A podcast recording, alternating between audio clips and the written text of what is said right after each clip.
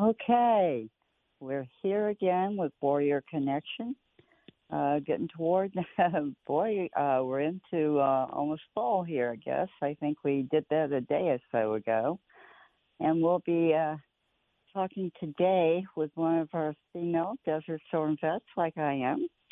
And we'll be talking to her about her experiences now in Desert Storm. But after, uh, she is one of ours uh, that I wanted to get online so that she could kind of speak her truth uh, of what she's gone through. We're into another wave of COVID, and I thought it was appropriate to interview someone that has gone through it personally. Uh, and so, Brenda, uh, welcome to Warrior Connection, and I'm Denise Nichols. I'm the old major nurse type that served over in Desert Storm and been connecting with a lot of uh, Desert Storm vets since I came home 30 years ago and working uh, to get us help for Gulf War illness uh, that developed. Uh, so many trips to D.C. and elsewhere doing this. Um, and here we came with another problem on top of our already health problems. So I had to pay attention as a old nurse. I knew what we were Mm-hmm. facing as soon as I heard it was happening over in China. Um, so it was kind of like get get prepared, get ready, um, because we were going to have something that happened over a hundred years ago to the world happen Mhm. again, which is a pandemic. Anyway, Brenda, um, if you want to give your last name, that's okay, or you can just stay with Brenda. Brenda, tell Um, us um, basically what you did uh, in the military and your service in Desert Storm. Okay. Um, you can just call me Brenda. Um, I was in the military. Um, I went to Desert Storm with my Unit 7th Corps from Stuttgart, Germany. I was a 75 Charlie, which was a personnel management specialist. In my job, I covered personnel actions and promotions for soldiers. And I worked at a PAC. That was my last duty assignment job in Stuttgart. Okay. So you got into Desert Storm from Germany. Uh, and did you end up uh, staying in Saudi or did you go into Iraq or, you know, about where were you located over in theater? Okay, I was in Saudi for four months. Um, a couple places I remember going to was KKMC, and I remember um, Hotel California. That I think that was sort of like the in processing place. And you know, with Army, we moved around so much. The other places, you know, just Tent City. That's all I knew it was. Okay. Uh, all righty. And so you were there for what you said about four months, and then Four did months. you head back to Germany, or what happened with your military after that? I went back to Germany. I was over back. I got back to Germany, Stuttgart, um, on 17 April, and a year less than a year later, I got out of the military. So I came back home, back to Mill, Florida. Okay. And did you uh, experience any of the symptoms that we commonly call Gulf War illness? Um, yes. I'm experiencing it every day. You know, I have the headaches, the body aches, um, a lot of other things. but, you know, they just, you know, it's just hard to describe to them what's going on. It's very hard. Okay. Uh, so you've done the typical things, I imagine, just like all of us. And uh, I don't know if you had very good briefings, you know, when you got out and when you went back home. But have you found out about, you know, VA and getting on the registry and that kind of thing? Were you briefed on that or um, you know, just happened upon it by your searching to get help with Gulf War illness, or what happened there? I didn't get on the registry. I wasn't told about it. I do know there's the burn registry, burn pit registry, or something like that, but I have not gotten on that registry yet. I'm still saying I'm going to get on it, but as of now, I haven't gotten on the burn pit registry. So you, like a lot of people, were never briefed on what your benefits were uh, to, you know, go to the VA uh, to seek care there. Is that correct? Yes, I was not briefed on that. I didn't know I was eligible for VA care until probably about 2010 2009. Wow. When I yeah, I didn't know about it, and I got out of the military February the first, um, ninety two. Wow. Mm-hmm. Yeah, it's mm-hmm. interesting, and I think it should be interesting for you know the general public. Uh, people have met other vets or know other vets or have family members. Um, mm-hmm. I I think you know it's it's amazing. I tell people that I got on the computer. one of the things that my husband had done while I was gone was bought one of the first computers. and so we had a uh-huh. computer at home. When I got back, I went, oh, okay. so we had a little, um, you know, new device there. And I found out there is how I connected with the very first group uh, and a lot of them were out of Texas for some reason. I was a Texas girl, uh, mm-hmm. raised, born and raised there and uh, stationed there and all that. But there was a bulletin board uh, that was set up on, oh gosh, Prodigy Network. Uh, and it was a bulletin board set up by two Vietnam veterans that had family members that served in Desert Storm and that was mm-hmm. their promise to their family members uh, when they were packing out to go. They were asking them, "What do you need us to do?" You know, uh, besides lending our experience on how to get everything into your uh, your bags and and ready to deploy uh, from wherever you were, type thing. So they, being experienced Vietnam vets, very experienced, they were the hmm. ones that set up this bulletin board, and that's what I happened across. I mean, I had uh, I've been very aware, uh, you know, nurse with a lot of uh, observation skills. I've been surgical critical care, uh, you know, various things I had done in my profession, both military and civilian. And so, mm-hmm. you know, that's that was my starting point. And I put my phone number out. I started getting phone calls and talking to fellow veterans and finding out what they were going through.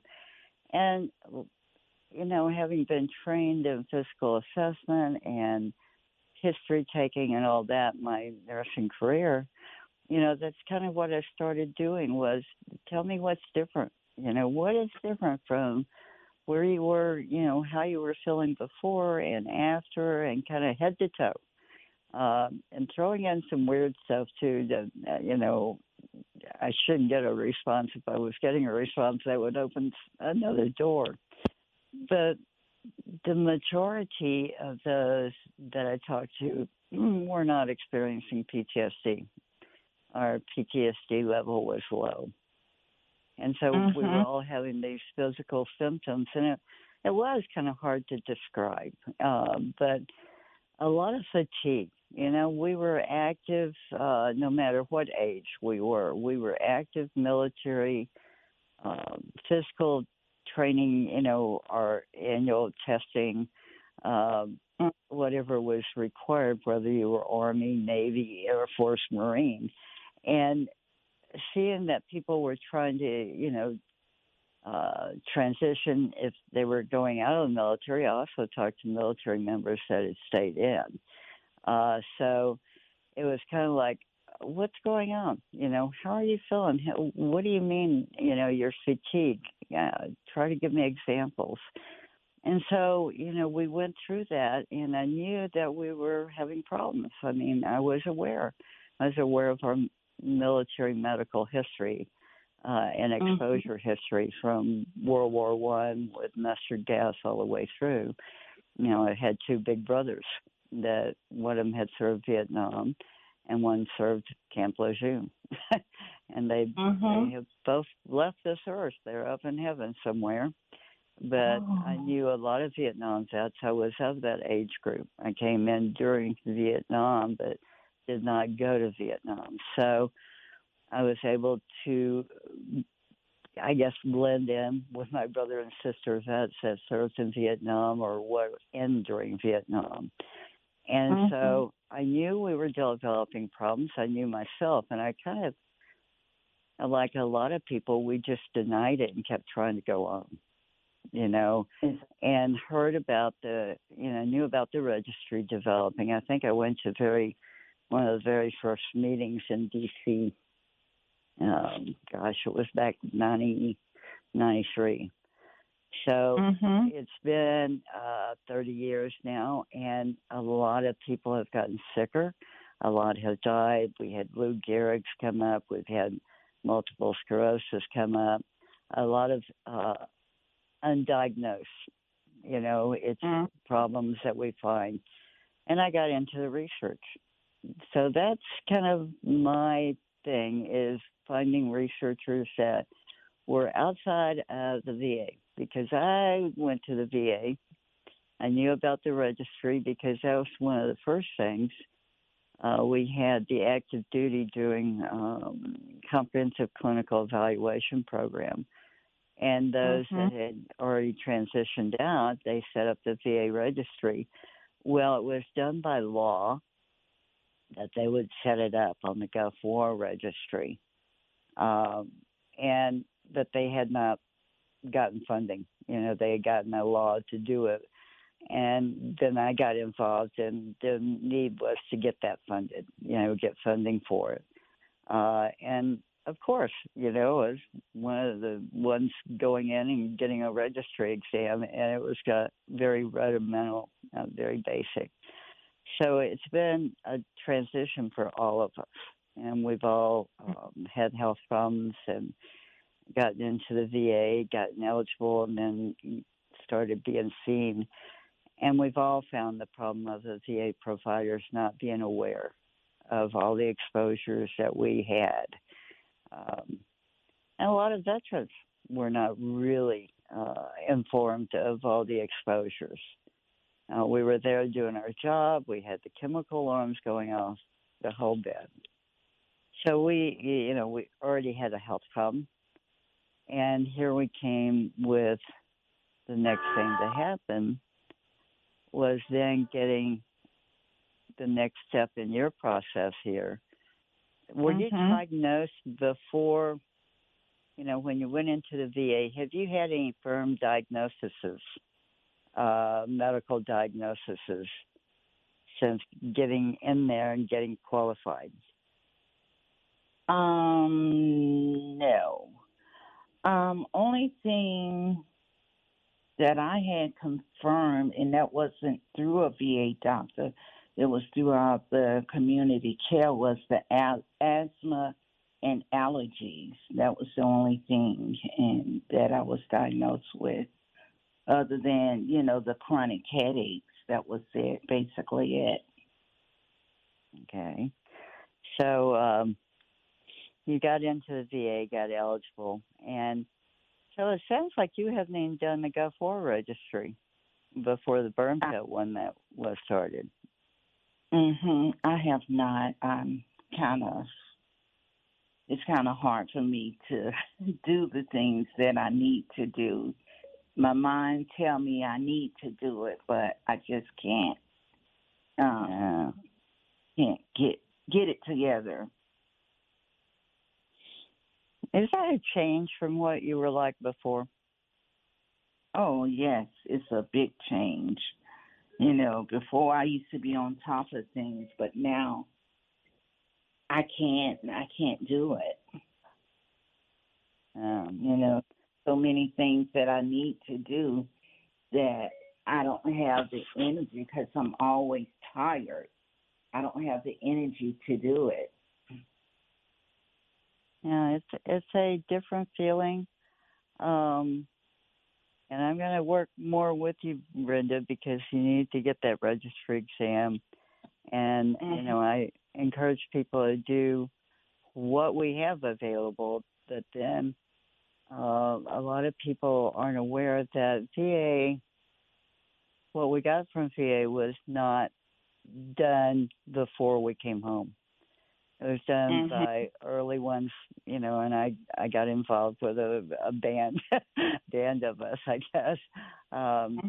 that were pushing to get things set up, um, pushing to get awareness of the problem, and you know mm-hmm. the providers, you know, were pushed pushed into it um, as additional duties they had at the VA, but they really were not informed of all the exposures. The the DOD was not really forthcoming in sharing data. It was like everybody didn't know anything. Um, so, you know, just getting all the exposures we had besides having chemical alarms going off, being given a pill to take, uh, the pyridostigmine bromide pill, um, shots that were given in theater, the anthrax shot, um, and just the conditions of in the desert. it was sandstorms and everything else that was happening, and just a whole list of exposures. And I tell people, number one, if you want to learn something, and it's commonly available, even if you're a civilian family member, you're curious, you've seen things happen, is to go on VA Public Health and Gov4. There is a section uh, under there for each of the wars, each of the wars, and it goes through the exposures, lists them, and then it gives the basic information of, you know, getting on the registries and about the unidentified illnesses. Uh, this is similar to what Agent Orange went through. Um, mm. you know, and Agent Orange, Vietnam vets had to fight to to do the same thing. They, it's a it's a normal thing. I mean, hopefully we're breaking the mode and that our brothers and sisters that followed us in Iraq later in Afghanistan, you know, are briefed better and get in and are being watched better. Um, the exposures are different every time period, every uh, uh, theater that you go into, country uh, is going to be different. So that was a huge step for everybody. And mm. the briefings that were given were kind of non existent. So it's been, you know, helpful that we've had the internet that Vietnam vets didn't have, uh, that we could communicate, had a starting point with the with the uh, social networks that got set up and emails and and having just the rudimentary ways to get in touch with each other. So we've branched out, and the VA funded research, but focused on stress, um, mm-hmm. very heavily onto stress. Uh, didn't mm-hmm. really mm-hmm. look at exposures. Um, they heard about it as we came in and trying to tell them and doing questionnaires that they have. Uh, but you know, it was not all together. And slowly, I think it's better for those who have followed us. I pray that it is. Um, but we moved forward and we tried to transition into civilian life and getting jobs and families and all that. So you just, it's like you, Brenda, like all of us. We just tried to get on, get on with life. Uh, either going back to school are you know getting a job, progressing that way, having family, um, and not. You know, we didn't really look for this to happen, but we were just experiencing the problems of I can't keep up like normal, and the age, the age it would which would happen, you know, it just didn't make sense. You know, um, Mm-hmm. You had an active life before doing your military jobs, and you were active after your tour for the day was over. You were out there doing things actively, physically active, and just being exhausted, totally exhausted. You know, and Exactly. it just progressed. But anyway, we're going to move forward from that experience, and I'll be working Mhm. with Brenda, everybody, to get her get her going back to the VA and onto the registry. And what we've been able to do was, in um, that was in the nineties, and we some of us we got the bill and the law to go to the VA Research Advisory Committee, and we had one on benefits that was only for that was done without a law, without a law, and they did it for Mhm. 18 months, and it did not go well. It, it just did not help that much, but it went on for 18 months, and was done Mhm. because we were trying to get a law, a bill introduced to work it toward a law, but then we had a veteran out of Texas get with his senator, and the senator got with the VA secretary, and they just kind of did it using the VA secretary's um, power. And so that went on Mhm. for 18 months. And always meeting in D.C. I don't think we met too much outside of D.C. on that committee. Of course, we had a, a presidential advisory committee, a presidential oversight. You know, so many committees we went through. And we had one that we did by law, which was the VA Research Advisory Committee on Gulf War illness research. And we were doing pretty good with that as far as having mission statement goals. And when Shinseki and McDonald came in, uh, they decided to replace every one of our committee members. So Oh, wow. that pretty well we had made good progress, and then it hasn't made such good progress after that. But what we did was we were constantly going back over uh, to what we call the Hill, the Capitol, the Congress. Um, when we were in D.C. for various meetings with the Institute of Medicine, uh, we'd go back over and say, "This isn't working. You know, we need something else." So, around 2006, uh, we got told about the congressionally directed medical research program through the Department of Defense. But it's Mhm. separate. It's congressionally directed. So we we have been lucky that all along, from the very beginning, we had people outside of the VA system, outside the military system, uh, people with Boston University, uh, people with uh, connection with University of Florida, Miami, that were connecting with us and knew something was wrong in various ways that they connected with us, either you know doing uh, CMP exams uh, as additional learning or additional uh, salaries, I guess, for some of them, or they were their specialty uh, rheumatology, like uh, Dr. Klimas down in Florida, and she would do that for the VA. But there was only certain times she had to be there as a rheumatologist with specialty care clinic. Uh, so slowly we, you know, ran. Uh, these people were out there, but they were also associated with other institutes, medical universities. And so they knew something was wrong, but we had to fight to get funding to get them involved so that they could help us more. And so that was what happened.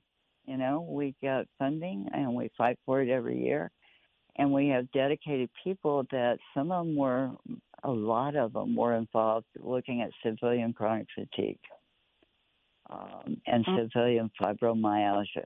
And all that was new. I mean, new to us, but they were out there. There was patient groups out there uh, when we came home. I connected with them because it was the closest thing that we could connect to. So it's been a long haul, 30 years now. We're getting answers through our congressionally directed medical research program, and we have to fight to get the funding and keep it. But we are getting much better research to know exactly what's happened to our body and in fact, we're proving the damage is there. And that was my thing as a nurse is I wanted to know physiologically what's happened to us. But we're going to move on from there, okay? Um, Brenda, you know, so you transitioned in civilian life. What do you do? Um, I I do do home health care, and I work as a security officer. Okay, so home health care became an area you moved into. Okay, Mm. and so, um, and you have a family to keep up with, like all of us. Um, Mm. So you were kind of, you know, just making your way in life uh, with your family and home health care job. And Mhm. so, what happened to you that really is different than, and well, we can say a lot of people, but we have 670,000 that have died. Not, you know, not all military, but I would Mhm. imagine quite a few veteran, you know, in the background and active duty military. So, when did you encounter this experience getting COVID? Um, I got COVID on tested positive for COVID on the sixth of July. Um, I was hospitalized from the sixth of July until the twenty sixth of August, and after the hospitalization, I went to rehab until 18 September. And that was this, uh, that was not 2021, that was 2020. 2020. So it was before the vaccines were developed. Exactly. Yes. Uh, so tell the people out there in Radio Land that may be hearing you, you know, what were your symptoms? You know, how bad did it get before you got to the hospital and then your hospital experience? Um, at first, started off with um, diarrhea, and then I was just fatigued, very tired, didn't want to eat anything, and just, you know, um, I just wanted to sit around and stay in bed all day.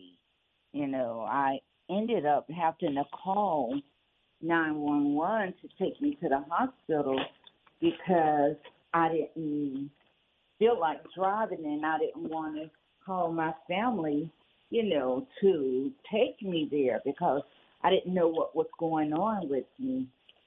And um I was like I said, I was there uh from the sixth to the twenty sixth, sixth of July to the twenty sixth of August.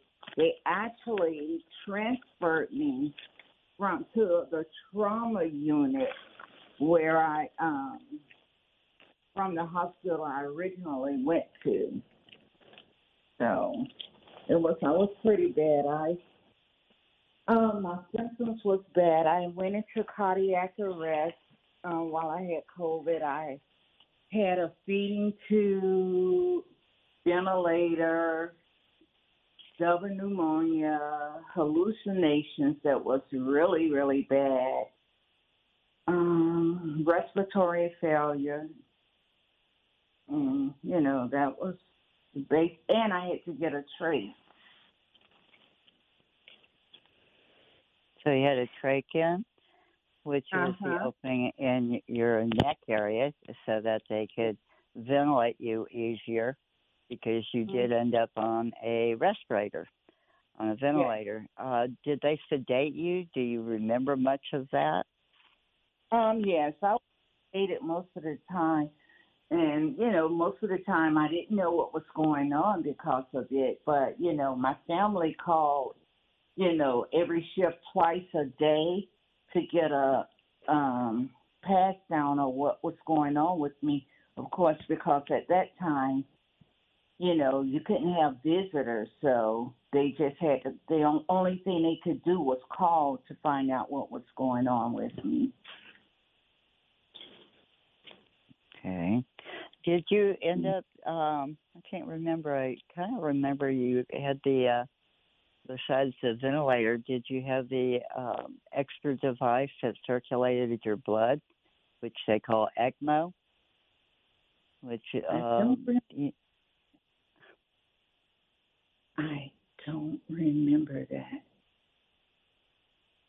I know, you know, I was, I did have a lot of blood clots. Actually, um, I clot, I was throwing up blood, clots of blood, and that's, um, I think that's when I um went into cardiac arrest. I was throwing up blood, and I gagged.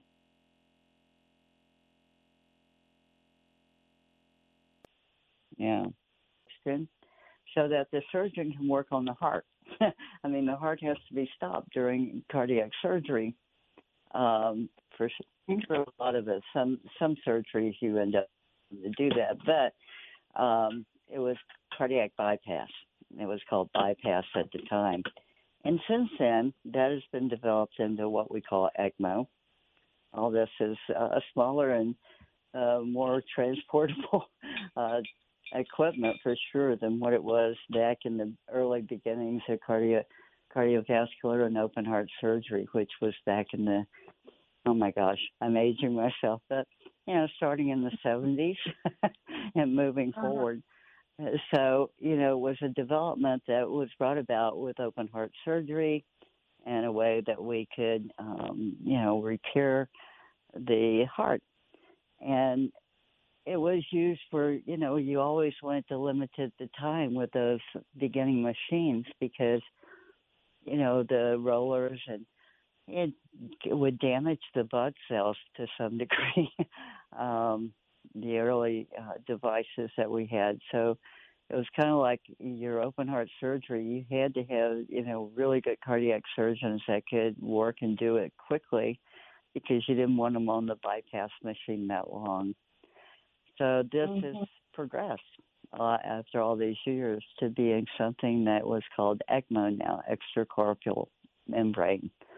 Um, and so you had a very complicated, it wasn't just that you were sick at home, you ended up sick enough that you couldn't survive at home, getting admitted to the hospital and then to the critical care unit set up for COVID. And that was early on. Um, and Yeah. at that time, I don't, I don't know if we had the uh, monoclonal uh, antibodies that are available. We had the typical anti-inflammatory drugs. You know, Mhm. um, we had to deal with blood clots with that medication that's available. So you were one of the early ones. yeah. So you are Mhm. kind of a one of the many miracles that lived through it in the early times that this hit us from overseas and whether it came in through the west coast or the east coast uh Mhm. travelers bringing it in um and that's what happened and that's why we had to cut down all the air travel had to be shut off uh and then shutting down cities uh, to decrease uh, the exposures as much as we could. Um, and hospitals and medical personnel were learning as they went. Uh, Exactly. You know, you were hearing what was happening overseas, what Europe was going through. There was a lot of uh, a lot of communication going on, and thank goodness for the internet that was available uh, Mm. because a lot of uh, doctors were writing up their experience and how they handled things and and getting it transferred all over the world. And so people get upset with some of our public health people, but this was this was new development. You know, we had not had a pandemic since uh, shortly after World War One. You know, a hundred years ago. Uh, we've had Mm. things that came about like Ebola. And basically, Ebola was kept overseas except for a few cases that ended up being transported back to the U.S. and isolated. Uh, so our public health was working. Uh, our public health system that people kind of complain about now. Um, I mean, it was an area that struggled for funding. um, didn't get as much as you know hospitals and and things like that. So, you know, people complain, and I look at it knowing I'm a little older, so seeing the developments in public health and what what has occurred worldwide. But you're one of those individuals. You're one that came down with it and lived through it. Um, yes. And that's what I wanted to give you. I wanted to give you the time to say what you have to say about what you went through, what you see happening since then, and your words as a patient that went through it, and that a lot of it you don't remember because you were sedated and on a respirator. Yeah. I mm-hmm. I call you one of those angels that walks among us from the first ones that were yeah. affected. Mhm. Um. So you went to rehab. I mean, that was a long. I mean, why did you have to go to rehab? Because you know, I was for one, I was still on the um oxygen. I still was on oxygen, and I still had shortness of breath, and it was hard for me to take a couple of steps without, you know, you know, feeling extremely tired. And I was practicing walking again, you know, with my breathing and walking. And because, you know, like I said, I couldn't take a but a few steps without being totally exhausted. And, you know, they helped me with that, the walking, going up and down stairs, the stairs, and just strengthening of my body again. You know, yeah, it's I hard was for people. to be there for four weeks. Excuse me? It's hard for people to realize that, you know, you were you were in a bed. You were on a ventilator. They were taking care of you, turning you, positioning you, uh-huh. and you probably don't remember hardly any of that because they sedated you to make it mm-hmm. easier from fighting on the respirator. Uh, because having a mm-hmm. tube, whether you have a trach or whatever, uh, and your oxygenation of your blood and blood clotting um, you just, you know, you're very dependent and totally dependent on machines and on the mm-hmm. nursing care and doctors and respiratory therapists. Um, you were one of the early ones, honestly. Um, I looked for those that, you know, went through it around your time and a lot of them, you know, struggled and struggled with the long COVID symptoms. Mm-hmm. Um, but you're totally mobilized. People are doing everything for you. Uh, you're sedated. So yeah, your muscles, your your normal ability to even walk, even walk to a bathroom in a hospital mm-hmm. room. People don't realize just how immobilized and the body just has to relearn, relearn walking, and probably uh-huh. talking after you've been on a ventilator that long. Yes.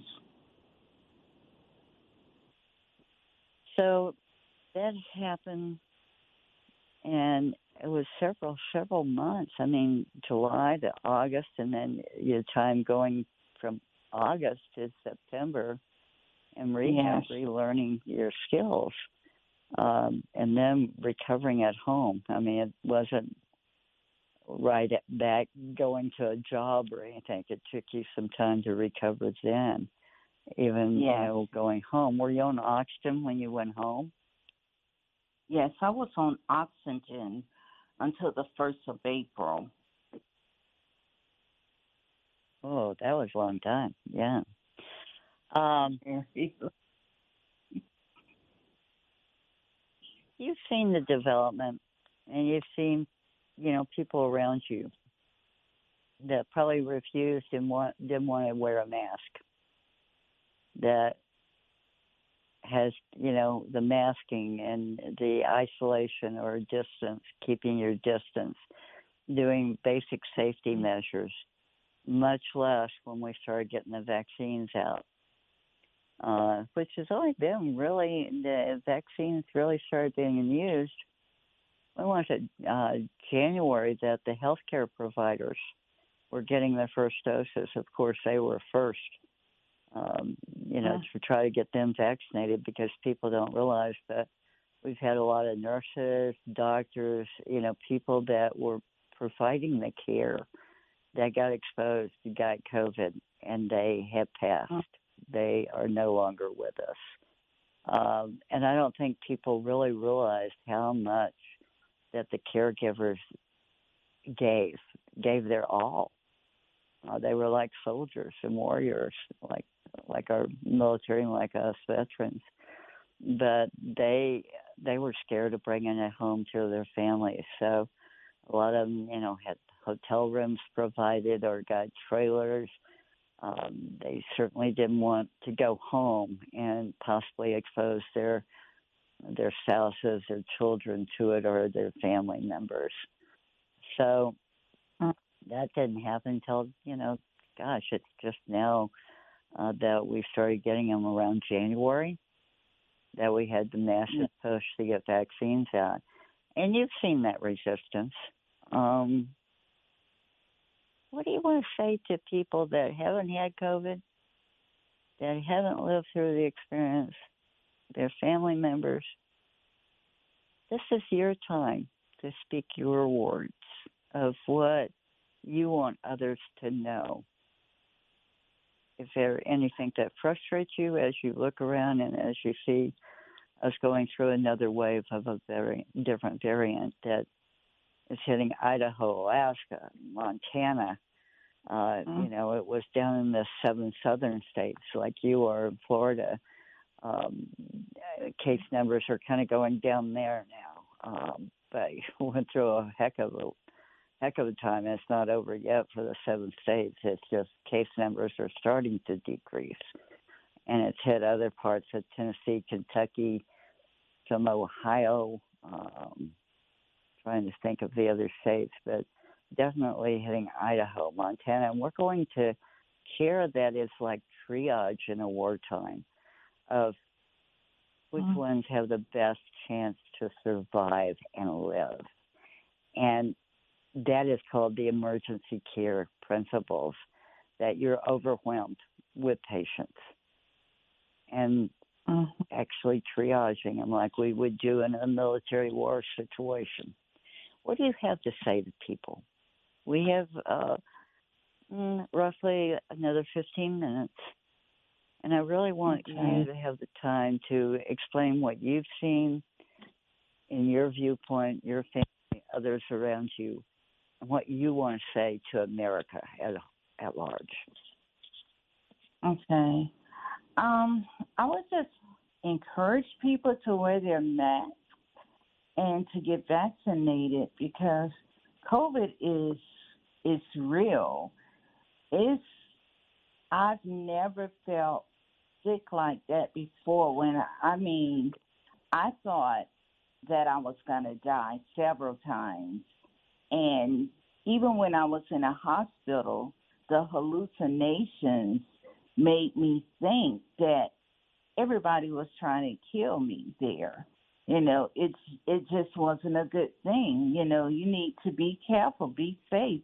To think of, you know, your family. Don't be selfish. You know, as my pastor said, people are selfish because they're not wearing their mask and not getting vaccinated that's you know i would encourage everybody to get vaccinated you want to spend that time with your family so things can get go back to you know the way they used to be have the family gatherings so you need to do what you need to do to take care of yourself and your loved ones and mm, that's it You know, we were we were military. Now we're mm-hmm. veterans, mm-hmm. and I I can't remember if you had the anthrax shots in theater, but mm-hmm. we have a mm-hmm. lot of our veterans that what we went through. You know, like we talked about there, we we came into a situation that's been, you know, our providers not really understanding what we're going through and the exposures and what to look for and how to care for us as uh, Gulf War vets with health problems that maybe we haven't had a heart attack or you know something that they could diagnose and treat right then you know um it's it's mm-hmm. not clear cut and uh, so you're trying to monitor and, and see what's going on with their system. And so we had bad experience with uh, things that had not been done before the anthrax vaccine the pyridostigmine bromide the exposures we had. It was different. Um and we're still pushing, you know, for better, better care, better knowledge from our providers, much less the VA system, mm-hmm. to try to get compensation for people that can no longer, you know, uh, they just can't keep going. They get to that point and they need help. Um, so we value freedom. We've been in wartime. And it's not that we don't value our freedom. For heaven's sakes, those that have been in military give up a lot of freedom in order to be mm. military members. And so the people yelling freedom, freedom, um, and resisting the mask or fighting with people when they're trying to they're trying to bring the economy back up to give businesses back up after being hit hard employers, mm-hmm. uh, owners, uh, their workers. I mean, this this you know put a stop to our life, uh, and how we can get back, and how we all need to pull together. And I just, I have a hard time. You know, I think about the times that we had to respond to chemical alarms in theater, and we had mm-hmm. to have that mm-hmm. belief in our our military equipment, our mask, our or the hood over the mask, you know, and the gear that we put on to protect ourselves. Um, you know, whether actually did the job or not now, but uh, that was what we mm-hmm. had, what little protection we had. So I know as as a nurse and as the officer and as somebody that were civilian and and military and then civilian again, and the training I've had, I, I'm just very. It's very hard to see people fight against basic public health principles, and that are mm-hmm. people that are trying their best to care for us, to really care whether you're at home and trying to keep you from getting sick in the first place, and having people fight you I mean, what we mm. see on the airlines of people knocking the stewardess, the flight attendants, and they lose teeth, you know, from somebody knocking the heck out of them. Um, mm. Or, you know, up in New York, we're in New York, and the people that New York got hit hard. Oh my God, what they went through. Um, I mean, we've we've been hit hard all across the country, but New York and and the areas where they uh, it first hit our country, whether it was East Coast or West Coast, uh, they struggled, and they were learning as they went to save lives. And I get frustrated. Do you get frustrated watching what you see going around? Yes, I do. Very, you know, anxiety because you know, the young lady came in my office and didn't have a mask on, and I hit a panic alarm. And you know, actually, I she and I was arguing because I told her she couldn't come in until she put on a mask. And my, that didn't go very well with my supervisor, but you know, I, I panicked when I didn't see her with the mask on. And what about, you know, besides at work? I mean, I can imagine people coming in and and not, you know, the basic principles of mask and uh, separation space even. Um, but even if you have to go get your food, uh, if you've been in the grocery store, I know that you know, some of us were able to go in and hire like Uber, Uber delivers or whatever to do your grocery mm-hmm. shopping and have it delivered to your door. Um, you know, uh, my husband and I are, you know, of the uh, older age group and health problems, and so, yeah, I've gone above and beyond. I mean, I went in early on with mask into grocery store, and you know, I just did not feel safe. You know, others Yeah. were not abiding by basic principles. Um, Mhm. and there's such a resistance. I mean, have you seen it in your own family too? Um, yes, well, me, my sister and I, or you know, we share dinner together. We stay close by, so some days she will cook, and some days I'll cook. So we really don't have to go because it's just the two of us. We don't have to go to the grocery store that often. So um, that's the good part about it. And you know, everybody just share food. You know. Do you have family members that resist wearing the mask or don't want to get their vaccinations, even if you know it's not your sister that you're living with, the other family members, being like cousins or uncles or whatever? Um, are all of them uh, getting vaccinated, or all of them, you know, wearing masks? I mean, what's going Yeah. on? all of my siblings um have been vaccinated my parents as well and their kids all of them have been vaccinated the ones that's old enough to get vaccinated we have you know some babies that's you know under 12 they of course they haven't been vaccinated but for the most part my immediate family we all have been vaccinated so, but it's you know, I have a couple of cousins that haven't been vaccinated.